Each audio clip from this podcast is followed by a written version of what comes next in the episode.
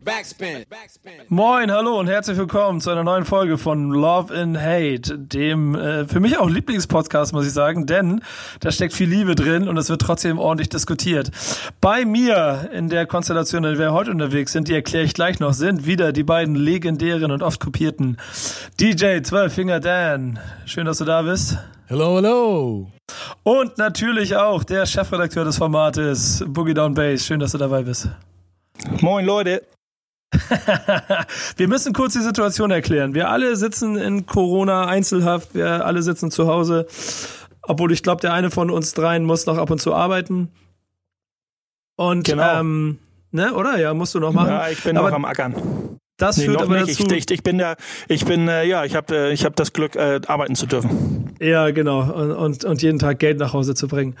Ähm, wenn ich rumlungere, zusammen mit Dan, der auch zu Hause den ganzen Tag nur an den Plattenspielern rumsquetscht, wollen wir trotzdem Love and Hate aufzeichnen. Und das ist der Grund, warum wir gesagt haben, auch wir machen es in Videokonferenz und werden versuchen, euch jetzt die Show zu liefern, äh, auf die ihr so lange gewartet habt und werden auch versuchen, häufiger zu kommen. Mal sehen, ob wir es schaffen.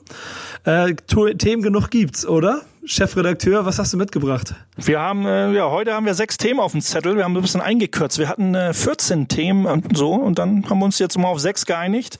Also für die nächste Show, wir könnten direkt eine hinterher schießen, wenn wir wollen. Sehr gut. Leg los, was ist da Thema der ganze Nummer eins? Arbeit geleistet, der Chefredakteur. Ja, ja genau. tatsächlich das erste, das erste Thema, das kommt ja gar nicht von mir, das hat ja da nochmal zwischengeschoben und das passt aber echt extrem gut ähm, weil es eben auch, äh, wir wollen, denke ich mal, nicht zu sehr ins Detail gehen, wenn wir äh, über Corona und die Corona-Krise sprechen. Aber ich denke, wir sollten nicht so weltfremd sein und das so komplett links liegen lassen und einfach unser Thema, unser Ding durchziehen. Und deswegen beschäftigen wir uns mit Emma Lee, einer Rapperin, die einen Song gemacht hat ähm, mit dem Produzenten Emsky One aus Brooklyn und äh, hofft damit oder versucht da so ein bisschen so, so ein äh, Found zu machen, so ein bisschen Charity-mäßig, ein bisschen Geld einzusammeln, ähm, damit ähm, Künstler, die durch jetzt diesen Lockdown und Shutdown und alles, was da jetzt passiert die letzten Wochen, wir sind ja mittendrin in der ganzen Chose, ähm, da so ein bisschen Unterstützung in die Community verteilen möchte. Genau, also dieser Song, der, der kam halt in der letzten Woche raus und das ist so ein bisschen auch so ein, so ein Hoffnungsschimmer für einige Leute hoffentlich, die in der Hip-Hop-Community davon äh, betroffen sind, dass halt die ganzen, ja, die ganzen Gelder, die ganzen Aufträge wegbrechen. Da haben wir nicht nur in den USA das Problem, sondern natürlich weltweit bei allen Künstlern. Und äh, ich selber bin auch ein bisschen davon betroffen, habe auch jetzt in der letzten Woche auch äh, diese Soforthilfe beantragt. Und das Coole ist an diesem Song, äh, dass du den halt bei Bandcamp kaufen kannst. Aktuell kostet der zwei Dollar und das ganze Geld wird dann halt sozusagen gespendet. Alle, die es halt äh, nötig haben, die können sich da dann halt melden bei, ähm, bei dem Label, wo das dann äh, erschienen ist. Und dann werden die Leute hoffentlich auch mit einem kleinen Geldsegen dann äh, so ein bisschen diese Lücke äh, füllen können ist ja gerade sowieso großflächig. Ähm, Solidarität ist das, das Schlagwort ne, im Moment. Das ist, finde ich, auch ganz gut so. Und äh, das beobachten wir, ich denke mal, in, unseren, in unserem Umfeld.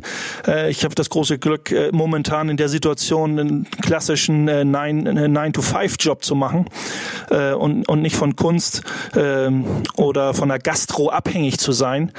Ähm, Gruß geht raus an alle, die echt äh, jetzt leider da nicht so gut äh, bestückt sind. Aber ja, was, was, fällt, was fällt euch so? Was ist euch so ein bisschen äh, wirklich aufgefallen, was so, so passiert, was die Leute machen? Ich habe viele bei, bei Instagram, ich habe immer das, hab das Gefühl, jeden Tag, die letzten Wochen, Instagram wird so geflutet mit Live-Videos, mit Releases. Das, da kommt man eigentlich gar nicht mehr hinterher. Es war so schon schlimm, also nicht schlimm, war so schon echt viel und jetzt ist so fast wie so ein Overdose. Ich hatte vor ein paar Tagen mal so einen Moment, da habe ich mein Handy abends um 20 Uhr aufgemacht, weil irgend so eine Pop-up kam, dass irgendeiner live geht und dann habe ich da oben in der Leiste geguckt, das waren original 50 ja, ne? Leute, also manchmal, manchmal siehst du so zwei am Tag, wenn man mal abends so reingeht ja. ein bisschen und dann bob, bob, bob und dann weißt du gar nicht mehr, wo du, wo du äh, bist. So, ne? Live-Konzert Erika Badu hat vor einigen Tagen auch ein cooles Live-Konzert gegeben, glaube ich, weiß nicht, ob ihr Wohnzimmer war mit der Live-Band. Das war nice und das findet ja jeden Tag statt. Ich find's cool, wenn da irgendwie äh, ein bisschen Hoffnung, so ein bisschen Hoffnung und alles so ein bisschen gespreadet wird und haltet durch Parolen so ein bisschen. Äh, Gerade diese Solidarität ist äh, eine gute Sache. Am Ende des Tages geht's ja auch ein bisschen darum. Ne? Ich finde gerade in so einer Zeit, es ist ja nicht nur so eine Phrase, dass man ein bisschen enger zusammenstehen sollte, sondern dass es dafür genug äh, Raum jetzt gibt, um eben auch mal ein bisschen Haltung zu zeigen und Solidarität zu zeigen. Du siehst es ja an allen Ecken und Enden, wenn wir jetzt ein bisschen politisch werden, wie auf der anderen Seite Grenzen geschlossen werden, wie äh, auf einmal wieder in Nationen gedacht wird, wie wieder darüber diskutiert wird, dass die schuld sind oder der ist schuld und man sucht irgendwo Antworten auf Fragen in einer Situation, die es so noch nie gegeben hat und die damit auch recht ausweglos ist. Ähm, und insofern ist natürlich jede Art von äh, Solidaritätsbekundung ähm, in der Musik, in der Kunst erstmal ein ganz guter Ansatz. Wo ich ein bisschen Sorge davor habe, ist, dass, dass es halt ein kleines bisschen flutet. Denn es ist aber, wie Dan das ja eben schon gesagt hast, wenn du selber dann auch diese, diese äh, Soforthilfe mit beantragt hast, ein klares Indiz, dass Künstler richtig äh, ums Überleben kämpfen werden in den nächsten Monaten. Aber ich denke, das, das war ja auch, also was vorher auch schon, aber das ist, und jetzt merkt man, es musste leider so eine Krise kommen, dass man, dass man merkt, dass diese, äh, dass dieses Genre, also die, die Musik an sich, der Kunstbereich und die Gastro natürlich, es hängt ja auch alles irgendwie so ein bisschen zusammen, gerade wenn es um große Veranstaltungen oder kleinere Veranstaltungen geht. Es gibt keinen Club ohne Bar, ähm, dass, äh, dass da wirklich eher von der Hand in den Mund gelebt wird. Ne? Dass das eher so, nun gucken mal, was nächste Woche ist, ob ich da noch genug Geld habe. Das ist dann schade, dass man das erst wirklich damit hart konfrontiert wird, als Außenstehender mehr oder weniger, äh, wenn, wenn die Krise eingetreten ist. Ja, das ja, ich meine, wir haben ja, wir haben ja äh, das, äh, das Positive bei uns ja hier in Deutschland ist, dass diese Hilfe ja sehr unbürokratischer ablaufen soll. Also bisher habe ich jetzt äh, noch kein Geld bekommen, aber wenn es sich wirklich so bewahrheitet, dann haben wir es, glaube ich, hier in Deutschland noch einigermaßen gut erwischt. Ich glaube, es gibt da Länder, da müssen die Leute eher um ihr um ihre Existenz bangen. Ich will das jetzt hier nicht irgendwie runterspielen, was jetzt bei uns ist. Aber ich glaube, in den USA oder auch in anderen Ländern, da haben sie auch noch, glaube ich, größere äh, Kollateralschäden durch den äh, Shutdown. Und äh, das ist auf jeden Fall auch mal ein Zeichen. Ich glaube jetzt auch nicht, dass dieser, dieser Song von Emma Lee, ich wünsche es mir natürlich, dass der komplett durch die Decke geht und dass da so viel Geld dabei rumkommt, dass alle wirklich davon, äh, äh, davon weiter überleben können. Das glaube ich aber nicht. Ich glaube eher, das ist eher so ein moralisches Ding, eher so ein moralischer Pluspunkt für alle, dass sie sehen, ey, da bemüht sich wirklich jemand, auch wenn es nur, sag ich mal, etwas, auf etwas kleinerer Sparflamme läuft. Ähm, aber vielleicht, um das nochmal, um das nochmal abzu, abzuschließen, ähm, falls da jemand Interesse hat, sich das mal anzusehen, dann könnt ihr auf jeden Fall auf der Bandcamp-Seite von Emma Lee mal vorbeischauen. Emma Lee MC.bandcamp. Äh, da findet ihr dann direkt den Song Dear Corona und falls ihr da jemanden kennt, der betroffen ist, ich glaube, hier in äh, Deutschland bei uns wird es wahrscheinlich nicht so, vielleicht nicht so nachgefragt sein, eher vielleicht für die Leute in den USA, aber falls da Leute sind, äh, die man kennt in den USA oder Bekannte hat oder Verwandte, dann kann man sich da auch per E-Mail an das äh, Label wenden. Ich muss jetzt hier mal kurz die E-Mail-Adresse äh, raussuchen. Da sublimecrownproductions at gmail.com. Das ist aber auch nochmal auf der Bandcamp-Seite von Lee verlinkt. Das nochmal vielleicht zu dem Thema. Ja, ich denke mal, das finden ja ganz viele Sachen statt, egal wo auf der Welt, in Deutschland ja auch so, so eine kleinen Sachen, so eine Aktion allgemein ja so eine Aktion, ähm, dass äh, dass die Leute irgendwie da den Zusammenhalt erleben. Ich kriege das auch mit, dass dass Plattenläden jetzt, ich mal Groove City war auch so ein Thema letzt vor einigen Tagen, dass ne, Plattenläden haben ja auch alle zu und so und die Leute äh, machen dann eher so die Hintertür auf noch mal so ein bisschen, jetzt nicht in keinen öffentlichen Verkauf oder so und dann aber sagen, ja. kommt vorbei, habt ihr noch Platten, die ihr abholen wolltet oder eine Bestellung im Internet, holt das einfach raus. Wir sind trotzdem für die Kunden da auf eine gewisse Art und Weise mit den Regeln, die momentan herrschen. Finde ich immer eine ganz gute Sache. Da wird der Kopf nicht ganz so doll in den Sand gesteckt. Äh, eigentlich äh, super. Ja, das, das sehe ich auch bei einem äh, Bekannten von mir, der hat noch ein äh, Klamottengeschäft hier bei uns in Hamburg City und der ist eingeschränkt trotzdem noch weiterhin da. Das heißt, da kann man halt auch so auf äh, Hintertür-Deals, kann man da auch noch ein paar Sachen sich noch rausholen oder wenn man Sachen noch irgendwie äh, bestellt hat, so wie es du auch irgendwie gerade meintest bei den, bei den äh, Platten, dann kann man da auch noch äh, ja, kurz mal vorbeikommen. Das Schöne an äh, der ganzen Kacke, die da gerade passiert, ist ja, dass es die Menschen dazu zwingt, kreativ zu sein. Und ich bin ja mal ein sehr großer Freund davon und auch fest davon überzeugt, dass in jeder Notsituation und das ist jetzt vielleicht wieder ein bisschen Hip-Hop-klischeehaft, aber das gehört so ein bisschen trotzdem mit dazu, ähm, dann auch diese Kultur ihren Beitrag dazu leisten wird, dass die Leute eben kreativ werden, um sich den Arsch zu retten. Das war schon immer so, das wird auch immer so bleiben.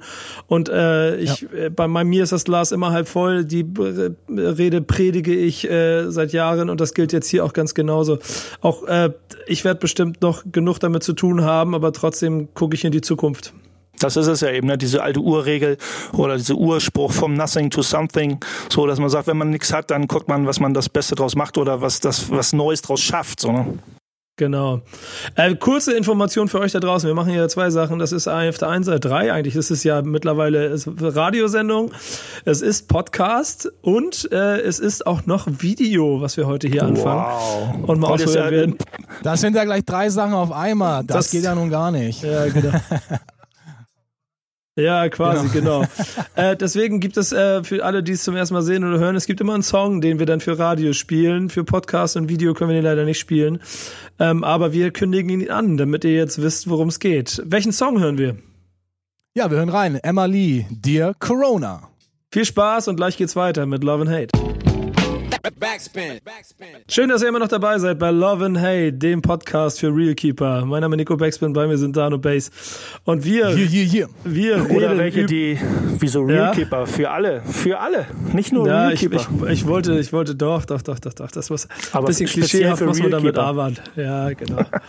Das ist, schon, das ist schon wichtig. Man muss ein bisschen klischeehaft arbeiten mit der ganzen Chose. Ähm, wir müssen vorsichtig sein, Nico. Wir, wir werden ja mit äh, auf äh, Video. Wir müssen gucken, wir müssen aufpassen, was wir so machen hier. Gestik. Ja, ja, voll. Ich, ich, bin, ich, bin, ich bin in dem Business äh, schon 100 Jahre. Ich weiß ganz genau. Ich habe ja zum Glück, ich habe ja sogar die Ausrede, dass ich hier noch auflegen muss und noch den Sound überwachen muss. Also nicht wundern, falls ich hier kreuz und quer durch die Gegend gucke hier im Video, falls ihr das seht. Also das hat alles seine, seinen, seinen Grund. und ich trinke nebenbei. Ich habe leider vergessen, mir was zu essen mitzunehmen. Aber äh, ein bisschen was zu knabbern könnte ich gebrauchen für die kommende News. Denn ähm, Leute, ihr habt jetzt da draußen viel Zeit. Äh, und Base hat einen guten Tipp für euch, wie ihr diese Zeit sehr Auf sinnvoll nutzen Fall. könnt. Auf jeden Fall. Ich hoffe, der ein oder andere findet da wirklich Gefallen dran.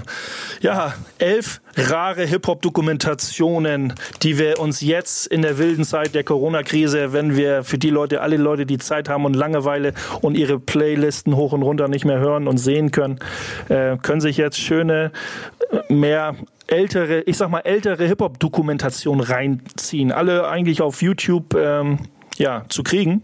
Nee, nicht Elf ganz. Stück. Nicht ganz, nicht ganz, nicht ganz. Drei, drei oder so davon sind nur bei Amazon zu kriegen. Achso, ich habe äh, mir, glaube ich, nur sechs oder sieben so ein bisschen reingeklickt. Okay, dann danke das für die Korrektur. Der Praktikant, der Praktikant hat quasi hier aufgepasst, hat sich alles mal angeguckt. Ja, auf jeden Fall. Wir müssen dafür irgendwann mal eine Liste machen äh, mit, mit, den, mit den Links oder so. Auf jeden Fall sind es interessante Hip-Hop-Dokumentationen und zwar äh, gehen die so von Anfang, Mitte der 80er bis, bis in die 2000er. Also ist wirklich, wirklich gutes Stuff dabei. Ähm, Wreck and Shop wäre zum Beispiel der eine Live from Brooklyn. Das ist, äh, ist so, so, eine, so eine Dokumentation, da geht es so ein bisschen auch um das Tanzen. Ähm, Guck mal, von, zwischendurch eine kurze Frage. Hast du, kanntest du alle elf vorher schon? Nee, tatsächlich nur, äh, den Bruchteil wollte ich nicht sagen, aber von den elf waren mir so drei, vier, fünf mehr oder weniger geläufig. Genau, so, so habe ich es nämlich auch wahrgenommen und das war total interessant. Deswegen die Liste ein bisschen durchzugehen, weil es einfach zeigt und ähm, wie viel Kram da draußen produziert wurde und auch schon durch Generationen. Also wirklich ähm, und ich glaube, also ich, ich bevor wir noch ein bisschen reingehen, aber gleich mein erstes Feedback darauf, als ich mir das alles angeguckt habe. Und ich habe mir jede von denen immer zumindest mal so fünf Minuten reingeguckt, ein bisschen durchgeskippt und so. Das ist schon teilweise echt harter Tobak. So, da, da, da das, das kannst du dir heute nicht mehr so ganz angucken, aber es ist wiederum ganz geil, so als Zeitdokument. Ja, aber das als Zeitdokument sowieso, ähm, ja, genau, eigentlich haben wir schon ein bisschen zu weit fortgeschritten. So. Ähm, wir hab, ich habe ja so auch ein paar reingeklickt und ein bisschen mehr, ein bisschen intensiver geguckt. Ich finde es ich find's, äh, schön zu sehen, gerade bei den älteren Sachen, erstmal der Style, weil es alte VHS-Bänder oder was weiß ich immer waren, äh, wo das dann äh, noch so rüber, den diesen alten Flavor rüberkommt. Aber es sind eben auch, es, es steckt dann eine gewisse Naivität natürlich auch bei den Protagonisten äh, vor der Kamera drin, äh, weil das alles, gerade die alten Sachen, ähm, da merkt man aber auch die Leidenschaft raus, Naivität und dass das alles fresh für viele ist und, und, und die Leute, die Lust, Liebe, Leidenschaft einfach, das ist schon so pure Energie. Aber Nico, ich gebe dir recht, teilweise äh, ist natürlich man äh, regelkonform passiert da nicht immer alles und ist so ein bisschen oldschool gehalten. Ähm, aber trotzdem witzig und interessant zu sehen. So auf die Schnelle sollte man es auch nicht mal durchklippen, äh, skippen oder durchgucken. Man sollte sich da schon Zeit für nehmen. Hast du. Was, was mich immer so ja. gewundert hat, ist, dass, äh, dass man doch immer wieder sieht, ich meine, wenn man sich fragt, so, okay, noch eine Hip-Hop-Dokumentation, was soll ich jetzt Neues lernen davon oder was wollen sie mir jetzt als Neues zeigen? Und ähm, bei zum Beispiel dem Film Scratch, da war es natürlich vom Titel her schon klar, dass es da so um den DJ geht und natürlich bei äh, Star Wars, bei solchen Filmen oder so, da weißt du, dass es um Graf Graf Graffiti geht, aber bei den, bei einigen anderen, wo man so dieses Allgemeine immer mal wieder äh, dann so zu, zu mhm. Gesicht bekommt, fragt man sich, was kann ich da jetzt noch von mitnehmen? Also, wo ist jetzt der Reiz für mich, mir das nochmal anzugucken? Es ist, glaube das ist ein, das? ein, guter Ansatz. Also für mich persönlich, das äh, triggert mich jetzt, das habe ich nämlich vorhin nämlich auch nochmal dran drüber nachgedacht, äh, triggert mich in der Hinsicht, äh, dass ich die Antwort darauf hätte, die, die Sichtweise jedes Einzelnen, der vor der Kamera agiert, das sind ja, ist ja nicht irgendwie kein Skript, kein Nix, da passiert das ja aus dem Bauch heraus, was die Leute sagen und wie sie Hip-Hop fühlen. Ja. Und du kriegst dann, natürlich ist irgendwie, äh, es geht immer auf das gleiche Grundgeschehen, aber man bekommt einen Einblick, wie jeder Einzelne seine Hip-Hop-Blase lebt, sein, sein Hip-Hop-Ding durchzieht. Und, und da sind doch schon extrem viele Unterschiede äh, von den Sichtweisen her, wo sie, wo es herkommt, West Coast, East Coast und sei es nur verschiedene Boroughs oder, äh, oder irgendwelche Locations in New York oder East Coast. Und das, das finde ich gerade spannend, weil dann, dann hast du so viele verschiedene Meinungen. Ich lasse mir auch ungern eine Meinung aufzwängen. Ja, ja. Also das ist die allgemeine Hip-Hop-Meinung. Nee, lass mich, lass doch mal die Leute, die eigentlich nie im Rampenlicht stehen, was sagen, genau wie in den, in den Dokus eben jetzt passiert. Und dann äh, kriegt man, dann, ich glaube, dann findet man äh, viel besser zu seiner eigenen Hip-Hop-Welt. Äh, Hast du denn irgendeinen Film, den du empfehlen kannst, wenn du sagst, so, das ist ja so mein, äh, mein Nonplusultra-Film, den ich auf jeden Fall jedem empfehlen kann? Ah, da wollte ich gerade auch mit euch noch drauf kommen. Ich wollte zwischendurch noch mal ganz kurz, ganz wichtig redaktionell ja. dazwischen werfen, dass unser lieber Chefredakteur da auch die sehr wichtige zwei Quellen, äh, zwei Quellensystematik äh, voll äh, befolgt, dass du als Journalist nie einer Quelle traust, sondern immer eine zweite dazu nehmen musst. Finde ich sehr das gut. Aber die, ja. Das kenne ich von der Arbeit. Immer mehrere Angebote einholen. Ja, genau. ähm, aber ich, die, die Frage wäre auch an euch gegangen. Ich habe ich hab einen Tipp. Also ich, ich würde einen abgeben, was so das Highlight war aus dieser Liste. Ich muss sagen, äh, Big Fun in the Big Town ist eine, De äh, eine holländische Dokumentation. Oh, ja. äh, über die Hip-Hop-Szene in, in der 86 in New York. Und da hat's mich gecatcht. So Bilder also von... ja, da, ja, das ist Bilder super. Von die, ich, die, die gehen da auch so richtig naiv ran an die Sache, ja, die Holländer. Ja, genau. Das war super. Grandmaster Flash hat ziemlich am Anfang, da haben sie ihn besucht irgendwo in seinem, in seinem Crib. So, und dann, aber die gehen ja auch Lower East Side, äh, Nico, das äh, gibt so eine Szene ähm, in der Lower East Side, wo sie diesen Streetworker, ich habe seinen Namen jetzt vergessen, äh, mit denen ein bisschen sprechen. Und das finde ich eine ganz coole Sache. Das war waren 80er. Ich meine, das war, war Lower East Side war so ein bisschen auch die Crack, die Crack Hochburg oder ich weiß nicht, wo überall die Crack Hochburg war in New York. Auf jeden Fall war das eine da an der Lower East Side. Jetzt ist es Hipster Will ähm, da unten. Und ähm, da wurde die Holländer haben ihn halt auch die Frage gestellt, so ob das so einhergehend ist, diese ganze Street Gang Geschichte mit den mit der ganzen Gewalt, der ganze Waffengewalt und alles und und ob das mit der Musik alles zusammenhängt und ob das und er hat das klar verneint. So und, und er hat gesagt, nein, das ist hier die einzige Möglichkeit, von diesem Scheiß wegzukommen, vom Crack, von der Gewalt auf der Straße, ist die Musik. Und ähm, das, was immer so gerne glorifiziert wird, ne? So Gewalt, Straße, Rapmusik gehört alles zusammen. Und das fand ich ganz, hat wieder natürlich mir wieder ein bisschen Mut gegeben und, und Hoffnung gegeben, dass man das äh, nach wie vor, wie es früher in den 80ern schon getrennt wurde, äh, auch jetzt versucht immer wieder zu trennen. Ja, wirklich sehr gute Sachen. Hat, hat ich, da, Dan, hast du da ein bisschen durchgeguckt? Kanntest du die alle eigentlich?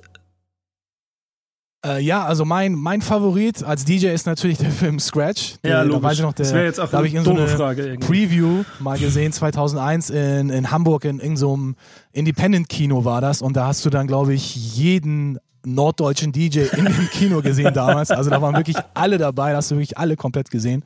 Und ich muss sagen, der Film, der war auch also jetzt natürlich hat nix, mir nichts Neues vermittelt, aber es war halt cool mal irgendwie zu sehen. Vor allen Dingen mein Highlight aus dem Film ist auf jeden Fall äh, dieser riesige Plattenkeller von äh, DJ Shadow. So, das hat er dann als quasi sein Platten Nirvana bezeichnet. Und das sah also wirklich komplett aus wie bei The Thing. Also als ich dann zum ersten Mal bei The, The, Thing war, dachte ich, okay, das könnte auch locker der Plattenkeller von DJ Shadow sein. Schön hat er seine Platten Und, äh, verkauft.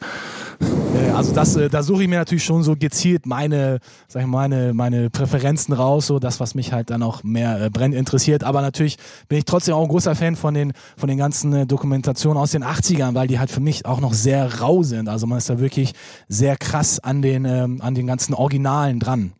Frage ja, gerade die 80er Sache, klar, 80er Sachen und die alten Sachen, ähm, dann wäre ich wieder bei meinem Hip-Hop-Baum, wo ich mich auch oft genug bestätigt fühle. Aber ich habe Freestyle, The Art of Rhyme vom, vom Jahr 2000, finde ich auch äh, ganz cool. Aber was mir immer auffällt, auch in den Dokumentationen, wenn's, wenn wir wieder über Hip-Hop reden, dass ähm, das Ding, eine heißt Freestyle, The Art of Rhyme, dann haben wir ähm, Wreck Shop, wo es um Tanzen geht oder wir haben äh, äh, Copyright Criminals von 2009. Ähm, aber in den meisten Dokumentationen denkt man, da geht's bei dem einen geht's um Beatbauer und Sampling, bei dem einen geht's um Tanzen, bei dem anderen geht's um Freestyle und nur um Rap. Und plötzlich guckt man das ganze Ding durch und man kriegt die ganze Hip-Hop-Kultur mit fast allen Elementen immer um die Ohren geballert. Und das finde ich halt auch sehr spannend und sehr wichtig, dass die Leute das irgendwie so ein bisschen mitkriegen, dass das nicht so separiert alles stattfindet, sondern dass in den, ja. dass in den Dokus eben auch gesagt wird ähm, oder gezeigt wird, äh, wie das alles miteinander zusammenhängt. Ne, gerade bei Copyright Criminals, muss ich mal kurz ablehnen, hatte ich mir noch eine Notiz gemacht. Shock G von Digital Undergrounds hatte da was ganz Cooles gesagt. Und da geht es ja so ein bisschen um Sampling und Samplerechte und äh, dass es gar keine richtige Musik ist, sagen die ein, und dass es ein eigenständiges äh, Art und Weise ist, Musik zu kreieren. Fand ich ganz cool, dass ähm, Shock G äh, gesagt hat, äh, Sampling ist nichts anderes wie ein Foto zu machen. So, es gibt ja Fotografen, die fotografieren. Dann sollen sie gefälligst, äh, wenn, sie, wenn, wenn das Sampling angeklagt wird, dann sollen die Fotografen gefälligst mehr oder weniger das Malen lernen und das Bild nachmalen und nicht einfach nur fotografieren. Weil Sampling ist nichts anderes wie ein Foto zu machen, aber es so in Szene, ein Fotograf sozusagen, ähm, ja, das, das, was er fotografieren will, so in Szene zu setzen, dass so sein Style, sein, äh, so ja, dieses Gefühl rüberkommt, cool. genau was der Fotograf so darin sieht. Und das fand ich ganz cool, so, um das so, so eine, ähm, dem, dem dem Sampling an sich äh, so, eine, so eine Wertschätzung zu geben. Finde ich gut. Ja, wir hatten ja das Thema Sampling ja auch schon einige Male ja auch in der, in der Show. Sorry, Nico, wenn ich dich unterbreche. Aber ich glaube, auf das Thema Sampling, da können wir gleich auch noch ein bisschen drauf eingehen. Ich glaube, beim nächsten Thema oder beim übernächsten sogar äh, da haben wir ja auch ein bisschen dieses äh, Sampling-Thema ja auch wieder in dem Fokus. Ich glaube, da sollten wir vielleicht nicht zu sehr jetzt schon drauf eingehen. Wenn wir da hinkommen zeitlich, die Zeit rennt schon wieder. Mir ist die noch Zeit rennt, die Zeit rennt. Mir, eine kurze Frage noch an euch äh, zu dem Ganzen hier. Ähm, seht ihr da äh, drin Material, das sich Leute angucken sollten, wenn sie heute 15, 16, 17, 18 sind? Wollt ihr das jemandem antun? Oh, dass derjenige äh, sich, sich nochmal noch mal Wrecking Shop live from Brooklyn angucken muss, das war wirklich harter Tobak, muss ich sagen. Ist, ist schon Nerdshit, ne? Ist schon Nerdshit, ja. aber ich glaube schon, dass, dass das doch, wenn, wenn man da objektiv rangeht und die Leute Lust haben, äh, dass sie schon ein bisschen was mitnehmen können. Denke ich schon. Also also für mich ist eigentlich immer das Wichtigste, sich halt einen gesamten Überblick zu verschaffen. Wenn du wirklich Bock hast auf die Kultur, dann finde ich auch, kommt es aus der, auch aus der, aus dem eigenen Antrieb, aus der eigenen Neugier, sich damit auseinanderzusetzen.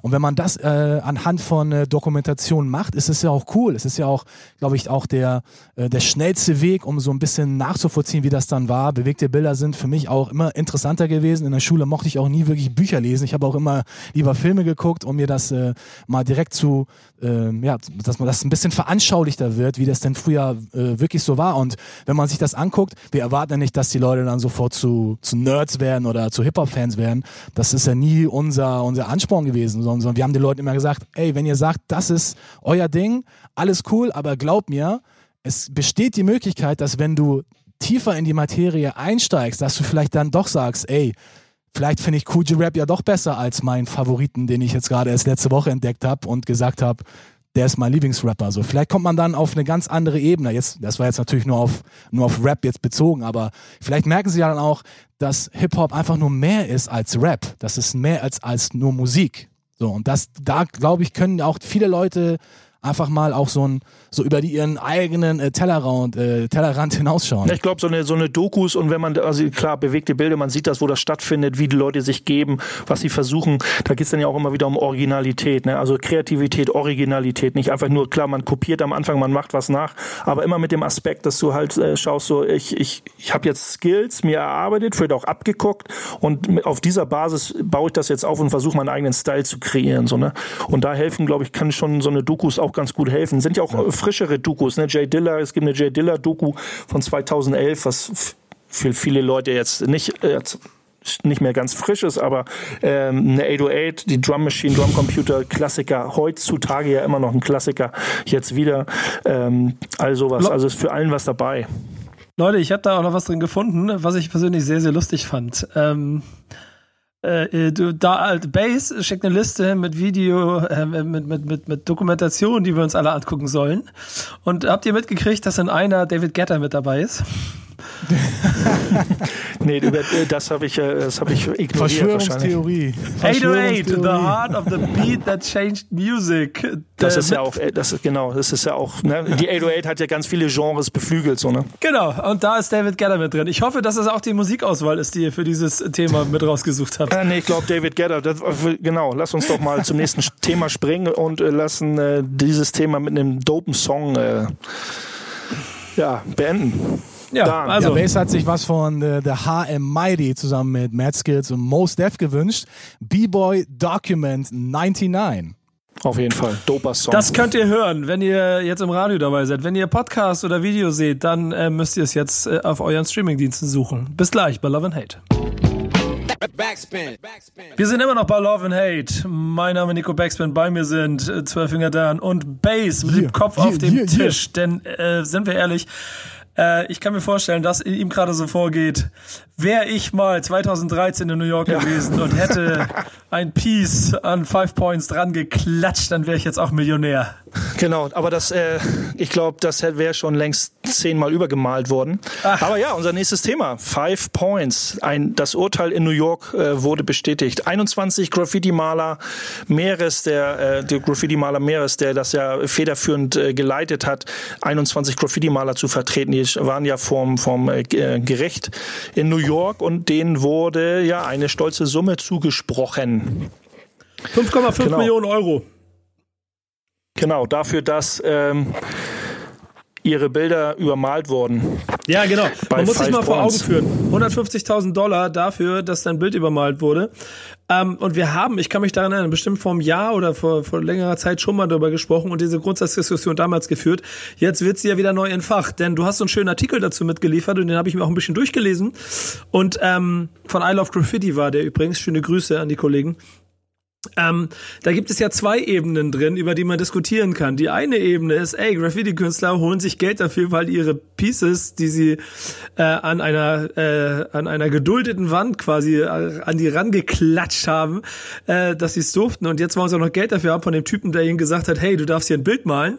Äh, das ist die eine Argumentationsseite. Die andere Argumentationsseite ist, hey, hier wurde Kunst zerstört und die muss äh, geschützt sein.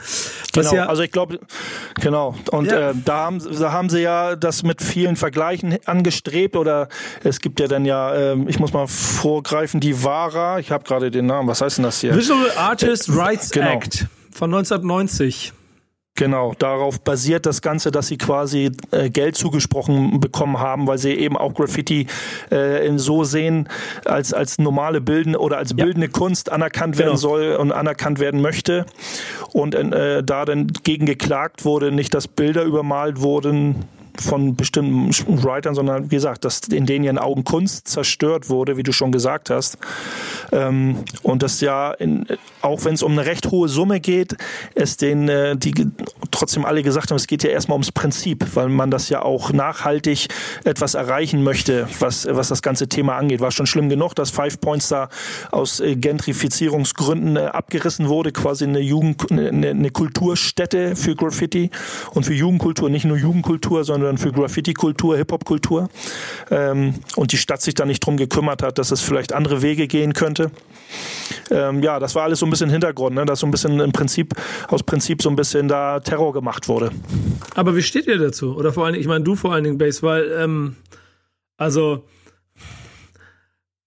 was, also machst, was machst du jetzt mit 150.000 Dollar? Ja, das wäre schön, ne? wenn ich sage, zuletzt, es war gar nicht so lange her, ich glaube, nee, zwei Jahre bevor dicht gemacht wurde, äh, okay. habe ich zuletzt, zuletzt ein Bild gemalt. Zwischenfrage, Zwischenfrage, würdest du das Geld annehmen? Ich würde es vielleicht annehmen und vielleicht ganz gut nutzen für irgendwelche Projekte tatsächlich, weil ich habe ich habe meine eigene, ich habe du hast kennst ja meine Notizen, die ich da stehen habe. Ich habe ich bin da eher so äh, so der, der Kunstgegner, was allgemein die Kunst angeht. Ich bin ich mag das äh, raue äh, illegale roughe Street Graffiti und ähm, auch das illegale, was passiert und ich finde es natürlich gut, dass es sowas wie Five Points oder gibt und oder gab äh, so eine so eine Institution, die sich äh, um, um legale Wände kümmern. Aber äh, für mich ist Graffiti immer so eine gesellschafts äh, gesellschaftskritische Sache nach wie vor. So, ne? Also da sind, wird, wird immer so mit zwei Schneiden irgendwie das Brot geschnitten. Das ist immer, ist immer echt schwierig, finde ich. Ähm, man möchte irgendwie Teil der Gesellschaft sein, so, weil man denn ja diesen, weil man denn ja irgendwie bildende Kunst macht und das anerkannt werden soll. Auf der anderen Seite äh, gehen die vielleicht eventuell die gleichen Leute irgendwie am Wochenende irgendwie einen Zug malen und beschädigen da äh, öffentliches Eigentum äh, oder Eigentum von, von äh, ja, von der, von der Bahn und wo auch immer. Schwierig, ist wirklich schwierig. Ich glaube, ähm, der, also der Impuls dahinter bei 21 Künstlern wird hoffentlich ein unter, jeweils unterschiedlicher gewesen sein. Äh, die Tatsache, dass sie dann am Ende gewonnen haben und jetzt äh, jeder 150.000 Dollar aufs Konto kriegen, ähm, sollte in meinen Augen moralisch auf jeden Fall nicht als das eingesetzt werden, wie so, jetzt würde ich für das bezahlt, was ich die ganzen Jahre über gemacht habe. Denn das kann nicht Sinn der Sache sein. Ich sehe aber genau. auch, ich sehe aber auch diesen klaren Konflikt oder dieses, also bin da auch voll bei dir, dass ich auch ähm, finde, dass Graffiti seine Roughness braucht, dass es auch dieses wahrscheinlich Illegale braucht, um als Kunst und Ausdrucksform so bestehen zu können und auch weiter in nächste Generation getragen werden zu können. Ja, ich habe ich hab's ja in den Notizen habe ich euch ja geschrieben. Also ich habe ja die, die, die Kluft zwischen diesem gesellschaftsfähigen Graffiti, was so der Otto Normalverbraucher dann irgendwie auch geil findet, so und dem klassischen Bombing. So, ne? Also wenn, wenn das, da sage ich ja auch immer, wenn einer sagt, oh komm mal, das ist ein tolles, buntes Bild und dann äh, konfrontiere ich die Leute, die das sagen, die eigentlich keine Ahnung haben von Graffiti mit einem Tag, der irgendwie auch cool geformt ist und genau die gleiche Aussagekraft dahinter steckt, nämlich dieses I am somebody, ob ich nun wirklich ein 20-farbig, ein schönes buntes Bild habe mit tausend Dosen gemalt und da steht irgendwie der, der Writer's Name oder ich mache das nur als einfarbigen Tag irgendwie. Das eine ist Kunst und das andere ist Geschmiere und ähm, dann bin ich nicht dabei. Also da bin ich, dann bin ich sehr gesellschaftskritisch und, und, und sage irgendwie, du hast keine Ahnung, worum es eigentlich im Graffiti geht. Also ich muss für mich sagen, ich warte noch immer auf mein Geld dafür, dass meine Sticker überklebt wurden, die in ganz New York verteilt haben. Oh, das, das Wo ist mein Geld dafür? Sticker. Das war auch meine Kunst. Ja, mal ehrlich, Alter, mal ehrlich. Also ich finde das ja sinnvoll, dass da irgendwie also für Kunst gekämpft wird, ja. Aber einen Typen, der dir äh, die Wand zur Verfügung stellt, dann zu verklagen, Oh. Ist schwierig, ist echt ein schwieriges Thema. Also ich finde es schwieriges Thema. Für mich ist das so ein bisschen, so ein bisschen, als ob du das, äh, als ob du das so vergleichst. Einer bricht bei dir ein, dann bricht der sich einen Fuß, weil er bei dir eingebrochen ist und verklagt dich dann. Ja, das hat auch schon alles dass gegeben. Dass den Fuß gebrochen hat. Naja, oder du, du wirst, ange, du wirst angegriffen von irgendjemandem, du schlägst ihn irgendwie äh, halb tot und dann wirst du dafür angeklagt, weil, weil du, weil du ja angegriffen wurdest, sowas. Ja, genau. Das ist, das ist Notwehr übrigens. Da gibt es Gesetzesregeln für. Aber ähm, das Gesetz der Straße. Ja, genau. Oder das, das Aber, Aber das ist immer die, ist immer die Frage, die ich dir auch immer stelle. Ne? Wo möchte, wo möchte Graffiti eigentlich hin? So, ne? Welchen Stellenwert möchte ich mich irgendwie aus dieser klassischen rauen Blase lösen? Hat sich ja auch schon längst gelöst. Es gibt genau wie in der Rapmusik und überall auch im, im, Tanz und alles. Es gibt ja alle verschiedene Blasen, verschiedene Untersubgenres, äh, die alles ja abdecken. So, ne? Aber es geht dann auch so ein bisschen, irgendwo geht auf Dauer dann vielleicht was von diesem urtypischen verloren. Das ist immer so eine schwieriges, äh, schwierige Sache. Ähm, ich habe nirgendwo gelesen, dass die Jungs anfangen, die Gelder irgendwo hinzuspenden. Und solange ich das nicht lese, behält es auf jeden so, Fall ja. einen faden Beigeschmack, würde ich sagen. Äh, also, also, wir behalten das Thema im Auge. Für, ja, finden genau. wir was raus. Das wäre, das wäre, glaube ich, gerade bei dem Thema sehr, sehr wichtig. Äh, und da interessiert mich auch mal die Meinung der Öffentlichkeit. Das wäre mal sehr wichtig. Äh, mal gucken. Äh, ähm, ja, weiß ich. Müssen wir vielleicht mal ein paar Writer fragen und so. Ich spreche mal, vielleicht, vielleicht spreche ich mal mit Leuten drüber, keine Ahnung. Aber ihr da draußen könnt uns natürlich auch eure Meinung dazu geben. Äh, schickt sie uns auf den Social Media Kanälen, gebt uns Feedback auf diese Sendung und dann erzählt uns, was ihr davon haltet. Ähm, wir gehen jetzt mal wieder in die Musik, würde ich sagen, denn wir haben noch ein bisschen Themen und nicht mehr ganz so viel Zeit. Welchen Song gibt's? Jetzt spielen wir People Under the Stairs, Graffiti on a High School Wall, gewünscht von B-Bass. Oh, echt? Sauber. Cool, ich ja. freue mich drauf. Auf, also, auf Love and Hate, bis gleich. Backspin. Love and Hate, Nico Down und Bass, die Sendung, in der für Hip-Hop from the Heart gesprochen wird. Amen, Bruder, Amen, Bruder. Amen, Wo Tacheles? Reden wir eigentlich genug Tacheles? Wir haben uns so, so richtigen Clash. Mir fehlt, mir fehlt ja, mir fehlt ja so ein bisschen ähm, der Clash mal wieder. Naja, der, der muss ja, der, der, das Ding ist ja, der muss ja nicht immer in der Mitte bei uns passieren. Und der wird irgendwann wieder kommen, den kannst du nicht konstruieren, keine Sorge. Aber der Clash kann ja auch gerne dann mit Kommentaren irgendwo kommen wir, ne, wir regen irgendwas an, so wie gerade eben mit Five Points, irgendwie wie die, äh, wie, wie andere Leute das sehen. Da kann ja auch gerne, so ein Clash finde ich auch ganz gut da. Mal gucken, ob das entsteht. Ihr habt auf jeden Fall nach wie vor immer noch die Möglichkeit, wenn ihr Love and Hate Themen habt oder drüber sprechen wollt, schickt im Chefredakteur dieses Formates bbase at backspin.de eine Mail. BB Ase. Und dann könnt ihr könnt ihr Teil von dem Ganzen werden oder euch austauschen. Und vielleicht schickt ihr so spannende Themen wie das Neue, das wir haben. Denn wir reden über, wie soll man sagen, ein weiteres, ein weiteres Subgenre unserer wunderbaren Kulturmusik. War es nicht schon immer irgendwo, war es nicht schon immer irgendwie äh, ein, äh, ein wichtiger Bestandteil, wenn man jetzt, also wir, wir reden um Lo-Fi Beatmaker, Lo-Fi Musik, die äh, ja immer populärer wird, nicht nur im, in dieser Hip-Hop-Musikblase. Ne? Es gibt da so von der Puls. Ähm, gib, gib mal eine Definition bitte von, von, von Lofi, Lofi, von dem Ganzen, damit wir uns alle so ein bisschen abholen können, worum es geht ihr beiden Produzenten. Also, also, also Lofa Hip Hop ist halt, das beinhaltet halt so viele, viele Jazzy-Samples, viele alte Samples. Äh, der Sound generell ist sehr rau, sehr dreckig, also nicht jetzt wirklich äh, äh, hochpoliert, wie es jetzt eher in den Charts ist, sondern quasi so eher das komplette Gegenteil davon. Und auch ein großer, ein großer Punkt ist das Sampling, was wir ja eben schon als, äh, als Thema ganz kurz angerissen hat und wir jetzt wahrscheinlich in diesem, in diesem Thema eher vertiefen wollen. Aber Lo-Fi, Lo-Fi äh, äh, Rap oder Lo-Fi Music oder Lo-Fi Musik ähm, besticht ja auch durch, ähm, durch chillige, durch, durch den chillige, durch diese chilligen Vibes, die, äh, die rüberkommen. Also es, man, man hat eigentlich nicht so, klar, es ist so sehr, sehr, sehr raue Musik, aber sie bleibt trotzdem immer sehr jazzy und sehr, sehr chillig. Also dieses hart gechoppte, ja. hart zerhackte Sample, so aller DJ Premier oder sowas, das, den, das findet man eher weniger so im Lo-Fi Hip-Hop, das ist man eher so, und das macht äh, den Einstieg in diese Lo-Fi Geschichte eben auch für alle möglichen möglichen ähm,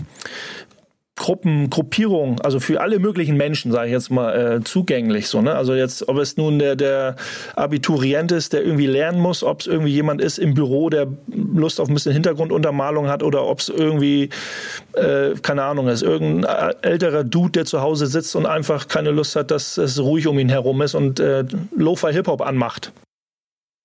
Ich finde das cool. Ich meine, letztendlich ist eigentlich Lo-Fi Hip-Hop ja schon seit den End 80ern, seit die ersten äh, äh, Geräte für das Sampling zur Verfügung standen, äh, am Start. Also eigentlich ist das nichts Neues. Ich finde nur, dass der Fokus da ist momentan, wo es stärker drauf liegt und dass generell diese äh, Beatmaker-Szene in den letzten zehn Jahren auch unglaublich groß geworden ist und Produzenten, die vorher nur so teilweise so im Rampenlicht standen, die finden jetzt wohl immer mehr Anerkennung und äh, ich finde, das ist auch eine gute Entwicklung, weil meistens ist es so, dass nur die ganzen Rapper äh, die Aufmerksamkeit bekommen, aber sich keiner fragt, ey, wer hat eigentlich dieses derbe Brett da produziert? Ich glaube, der Rapper muss das nicht immer gewesen sein, sondern meistens sind das ja auch immer Produzenten, die dahinter stecken.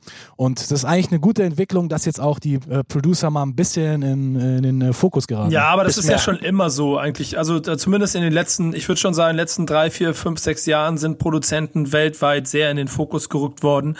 Ja. Äh, die Zeiten, dass man nicht mehr wusste, wer den Beat gemacht hat, die sind schon so ein kleines bisschen vorbei. Das finde ich, nee, da muss man schon klar man schon, machen. Ja, gerade bei, bei YouTube, wenn die Videos laufen und oder man das ja, das der Titel Titel, dann ist der Künstler, in Klammern steht meistens immer auch der Produzent und sowas. Das ist schon, das hat sich schon äh, gebessert und das ist auch zu Recht, weil äh, äh, zu Recht äh, dadurch äh, den, den, die Stimmung, das hat Black Portman in so einem Facebook-Post, äh, in so einem Meme geschrieben, die Stimmung des Songs macht immer noch der Beat und nicht der Rap. Definitiv. Und Außerdem sind so sind so Sachen wie. Es, also ist ja, ist ja kein neues Thema, aber ich finde es äh, gut, dass es, dass, äh, dass der Beatmaker, also die Lo-Fi, Beatmaker, Lo-Fi-Szene, das ist halt also ein, ein, ein Bums sozusagen, ähm, dass das äh, so groß und so populär geworden ist, auch in, über die Grenze hinaus. Wäre gut. Also einer der, der berühmtesten Beatmaker, äh, auch schon, wenn man das so betrachtet, Lo-Fi-Szene, Mark 45 King, so, ne, in den 90ern.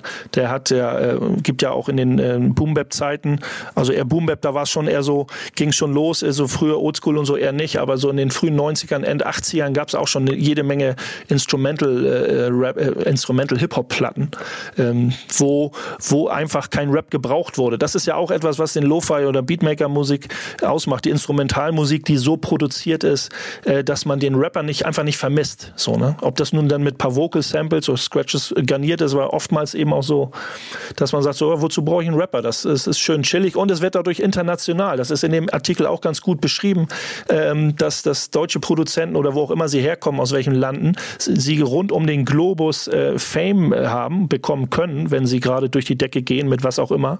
Äh, das macht es eben noch spannender. Ja, das, das Schöne dabei ist ja dann auch, dass man auch sieht, dass Musik ja wirklich, klingt jetzt ein bisschen cheesy, aber dass Musik wirklich verbinden kann und dass, äh, wenn dann halt kein Rapper in seiner, in seiner Muttersprache drauf rappt, dass das trotzdem um den gesamten Globus gehen kann. Das ist schon ziemlich krass. Das hätte ich mir vor vielen Jahren überhaupt nicht denken können. Weil ich dachte mir immer nur, das Nompus Ultra ist halt die USA und alles, was darüber hinaus ist, das kann nur in den eigenen Ländern erfolgreich sein. Das war immer so meine Denkweise ob das jetzt der Superproducer aus Frankreich war oder irgendein Superproducer aus Grönland, dachte ich so, ja, okay, es gibt immer irgendwo einen mega angesagten äh, Produzenten, der wird wahrscheinlich aber nur in seiner Heimat erfolgreich sein. Und naja, mit, äh, mit dem ganzen Internet und Streaming und Pipapo ist das jetzt natürlich ein, äh, ein ganz anderes Spiel geworden. Was ich, was ich eben auch äh, in, in, bei dem ganzen Thema recht gut finde oder ähm, spannend finde, dass man sagt, ich sag jetzt mal, ich sag mal, hau, hau, einfach mal raus, wenn du Rapper, wenn du sagst, ich will irgendwie Geld machen und sag, ich habe irgendwie ein gewisses Talent, dann werde ich halt Rapper, das ist gerade in, das, damit kann ich richtig viel Geld verdienen. Ich glaube, das Thema wird bei Beatmaker nicht so passieren. Beatmaker machen, wenn sie irgendwie das irgendwie so auf die Reihe kriegen, sagen, das, das, das äh, triggert mich, da habe ich Bock drauf, ich baue Beats, dann passiert das aus Leidenschaft und nicht irgendwie mit dem zweiten Hintergedanken, äh, da werde ich mal richtig reich mit. So, das, äh, das bleibt da so eine ehrliche Beatmaking, Lo-Fi-Musik bleibt so eine ehrliche Sache in meinen Augen. Eigentlich schon. Ich finde nur ein bisschen ist das auch schade, wenn man, wenn man sich die Beats anhört, das klingt ja auch alles mega amtlich und das hängt ja auch damit zusammen, dass die Leute ja auch Zugang haben zu diesen Sounds. Ich weiß ja noch, als wir früher Beats gebaut haben, wir mussten uns ja alles von der Pike auf selber, selber besorgen. Ich will jetzt nicht rum, rumjammern, aber wir mussten alleine schon bei den, bei den Drums, so wie die Drums klingen, hätte ich die, diese Drums vor 20, 25 Jahren gehabt, so wie sie jetzt zugänglich sind, ich würde, ich wäre durchgedreht. Aber das so, ist zum Beispiel eine Sache, die ich so, die ich jetzt in unserem Love and Hate Kosmos sehe, wo ich zum Beispiel was anklagen würde. Ne? Also wenn man sagt, so aus den Anfängen äh, des Beatbounds, ob das nun für Rap ist oder instrumental bleiben soll, dass man sagt, so jeder äh, ist in seinem Stübchen, in seinem kleinen Kämmerlein und baut so hin und ent entwickelt seine Styles und hat gar kein YouTube, gar kein Soundcloud, kein Mixcloud und keine Bücher und keine äh, Tutorials und hat nichts und baut sich alles selber auf. Jetzt wird man theoretisch auch zugeschmissen mit Libraries, die ähnlich klingen, ja, ja, genau. mit ja, Tutorials und das macht es für mich auch schwierig, äh, auch das ist so ein bisschen so ein Wermutstropfen, so sagt so, sehr, sehr viele Lo-Fi Beatmaker-Mucke, äh, die klingt extrem ähnlich, wo ich kaum noch, wo ich kaum noch die Producer so ein bisschen rauspicken, äh, rausfiltern kann. Ja, ist ja auch immer so ein individuelles Ding, aber im Grunde genommen bin ich da voll und, voll und ganz bei dir. Im Grunde genommen war es ja, eigentlich war es früher irgendwie, man musste wirklich aktiv werden, man musste rausgehen. Klar, es gab halt das Internet nicht, es gab, äh, ich glaube, das höchste der Gefühle waren irgendwelche Sample-CDs, aber auch die waren eher verpönt, weil man gesagt hat, ey, ich sample ja nichts, was es schon, was es irgendwo schon gibt. So, das ist ja, das ist ja nicht ein Teil von mir, sondern ich will das ja von Grund auf selber machen. Ich will das ja selber entdecken, ich will das selber schneiden und vor allem die, die, die Drums. Ich will möglichst Drums benutzen, die noch keiner benutzt hat. Natürlich das gleiche auch bei den Samples. Insofern verstehe ich das schon, dass der Zugang zu den ganzen Quellen, zu den Soundquellen halt auch die Kreativität auch eindämmen können. Ja, so das von mir. ja, definitiv. Ich glaube, ähm, das, das würde jetzt den Rahmen hier wieder sprengen, wenn wir das Thema jetzt so groß machen. Aber wir dürfen auf jeden Fall spannendes halt Thema. Ich bin, ich ja, bin gespannt, genau. wo, wo das alles so hinführt. Beatmaking, das ist ein schönes Genre, was da passiert und was da alles, also allgemein alles, was da für Action ist. Ich finde aber, dass die Tatsache, dass da Kunst entsteht, immer noch im Vordergrund steht und so Sachen auch wie dieses Subgenre, in das sich Leute dann äh, verlieben und, und Jazz einmal mal auf links drehen und damit arbeiten, ist wieder nur ein Zeichen dafür, dass Leute da kreativ sind ähm, und connecten. Äh, und das ist im Zweifel dann genauso Hip-Hop, äh, äh, auch wenn sie es äh, aus dem Internet rausziehen und mit einem Tutorial lernen, als wenn sie es aus irgendeinem staubigen Keller holen. Insofern so, würde ich es da nicht ver ver automatisch verteufeln da. Ja, du möchtest nicht mehr, dass ich weiterquatsche, merke ich schon. Ja, ja, ich, genau. Ich muss noch, ich muss noch eine Sache kurz erwähnen. Äh, technische Probleme hatte ich gerade. Also falls meine Aufnahme an einer Stelle eben für eine, eine gewisse Zeit weg war, so dann kann das sein. Äh, das müssen wir gleich nochmal im Nachgang klären, ob die Aufnahmen funktioniert haben. Ich hatte auf jeden Fall sehr viel Props und sehr viel Liebe für die deutsche Beatmaker-Szene versucht auszudrücken. Ähm, die wird jetzt aber nicht musikalisch ausgewählt hier, ne? Oder was hören wir, Jungs? Ja, wir sind auch gleich schon leider am Ende der Show. Und ich dachte mir, so ein, so ein richtig krassen Lo-Fi Pete Rock Beat, das wäre doch mal ein schöner Abschluss für die Show. Deswegen habe ich mir was von Macalicious rausgeholt. Ja, äh, den Song gab es nur auf einer Bootleg 12 Inch und heißt Hope the World Don't Stop. Und das Ach. Ganze produziert von Pete Rock. Ach, und damit ist dann die Sendung auch schon zu Ende. War es das schon? Genau, ja. Wir ah, haben wir schon wieder zu viel Ende, gequatscht. Ja. ja. siehst du, wieder nicht alle Themen geschafft. Echt, Aber Jungs. Ja, dann äh, heißt das ja nur, dass wir äh, so schnellstmöglich noch äh, eine nächste Love and Hate rausballern müssen. Genau, das sowieso. Schon, Mir ja. gefällt das Setup noch nicht so ganz. Da arbeiten wir noch dran, aber wir kriegen es hin, Leute. Äh, wir werden ja. auf jeden Fall äh, so schnell wie möglich eine weitere Love and Hate produzieren, denn wir wollen euch mehr Content liefern. Und ich möchte, dass der Chefredakteur Base des Formates Love and Hate hier auf jeden Fall ins Schwitzen kommt. Der soll weiter recherchieren. Eieiei. Kriegen wir hin, kriegen wir hin. Danke, Jungs. Danke, dass ihr dabei gewesen cool. seid. Danke, ihr da draußen. War wieder eine Freude. Ähm, wir hören jetzt den letzten Song und dann war's das mit Love and Hate und bis demnächst. Macht's gut. Ciao, ciao.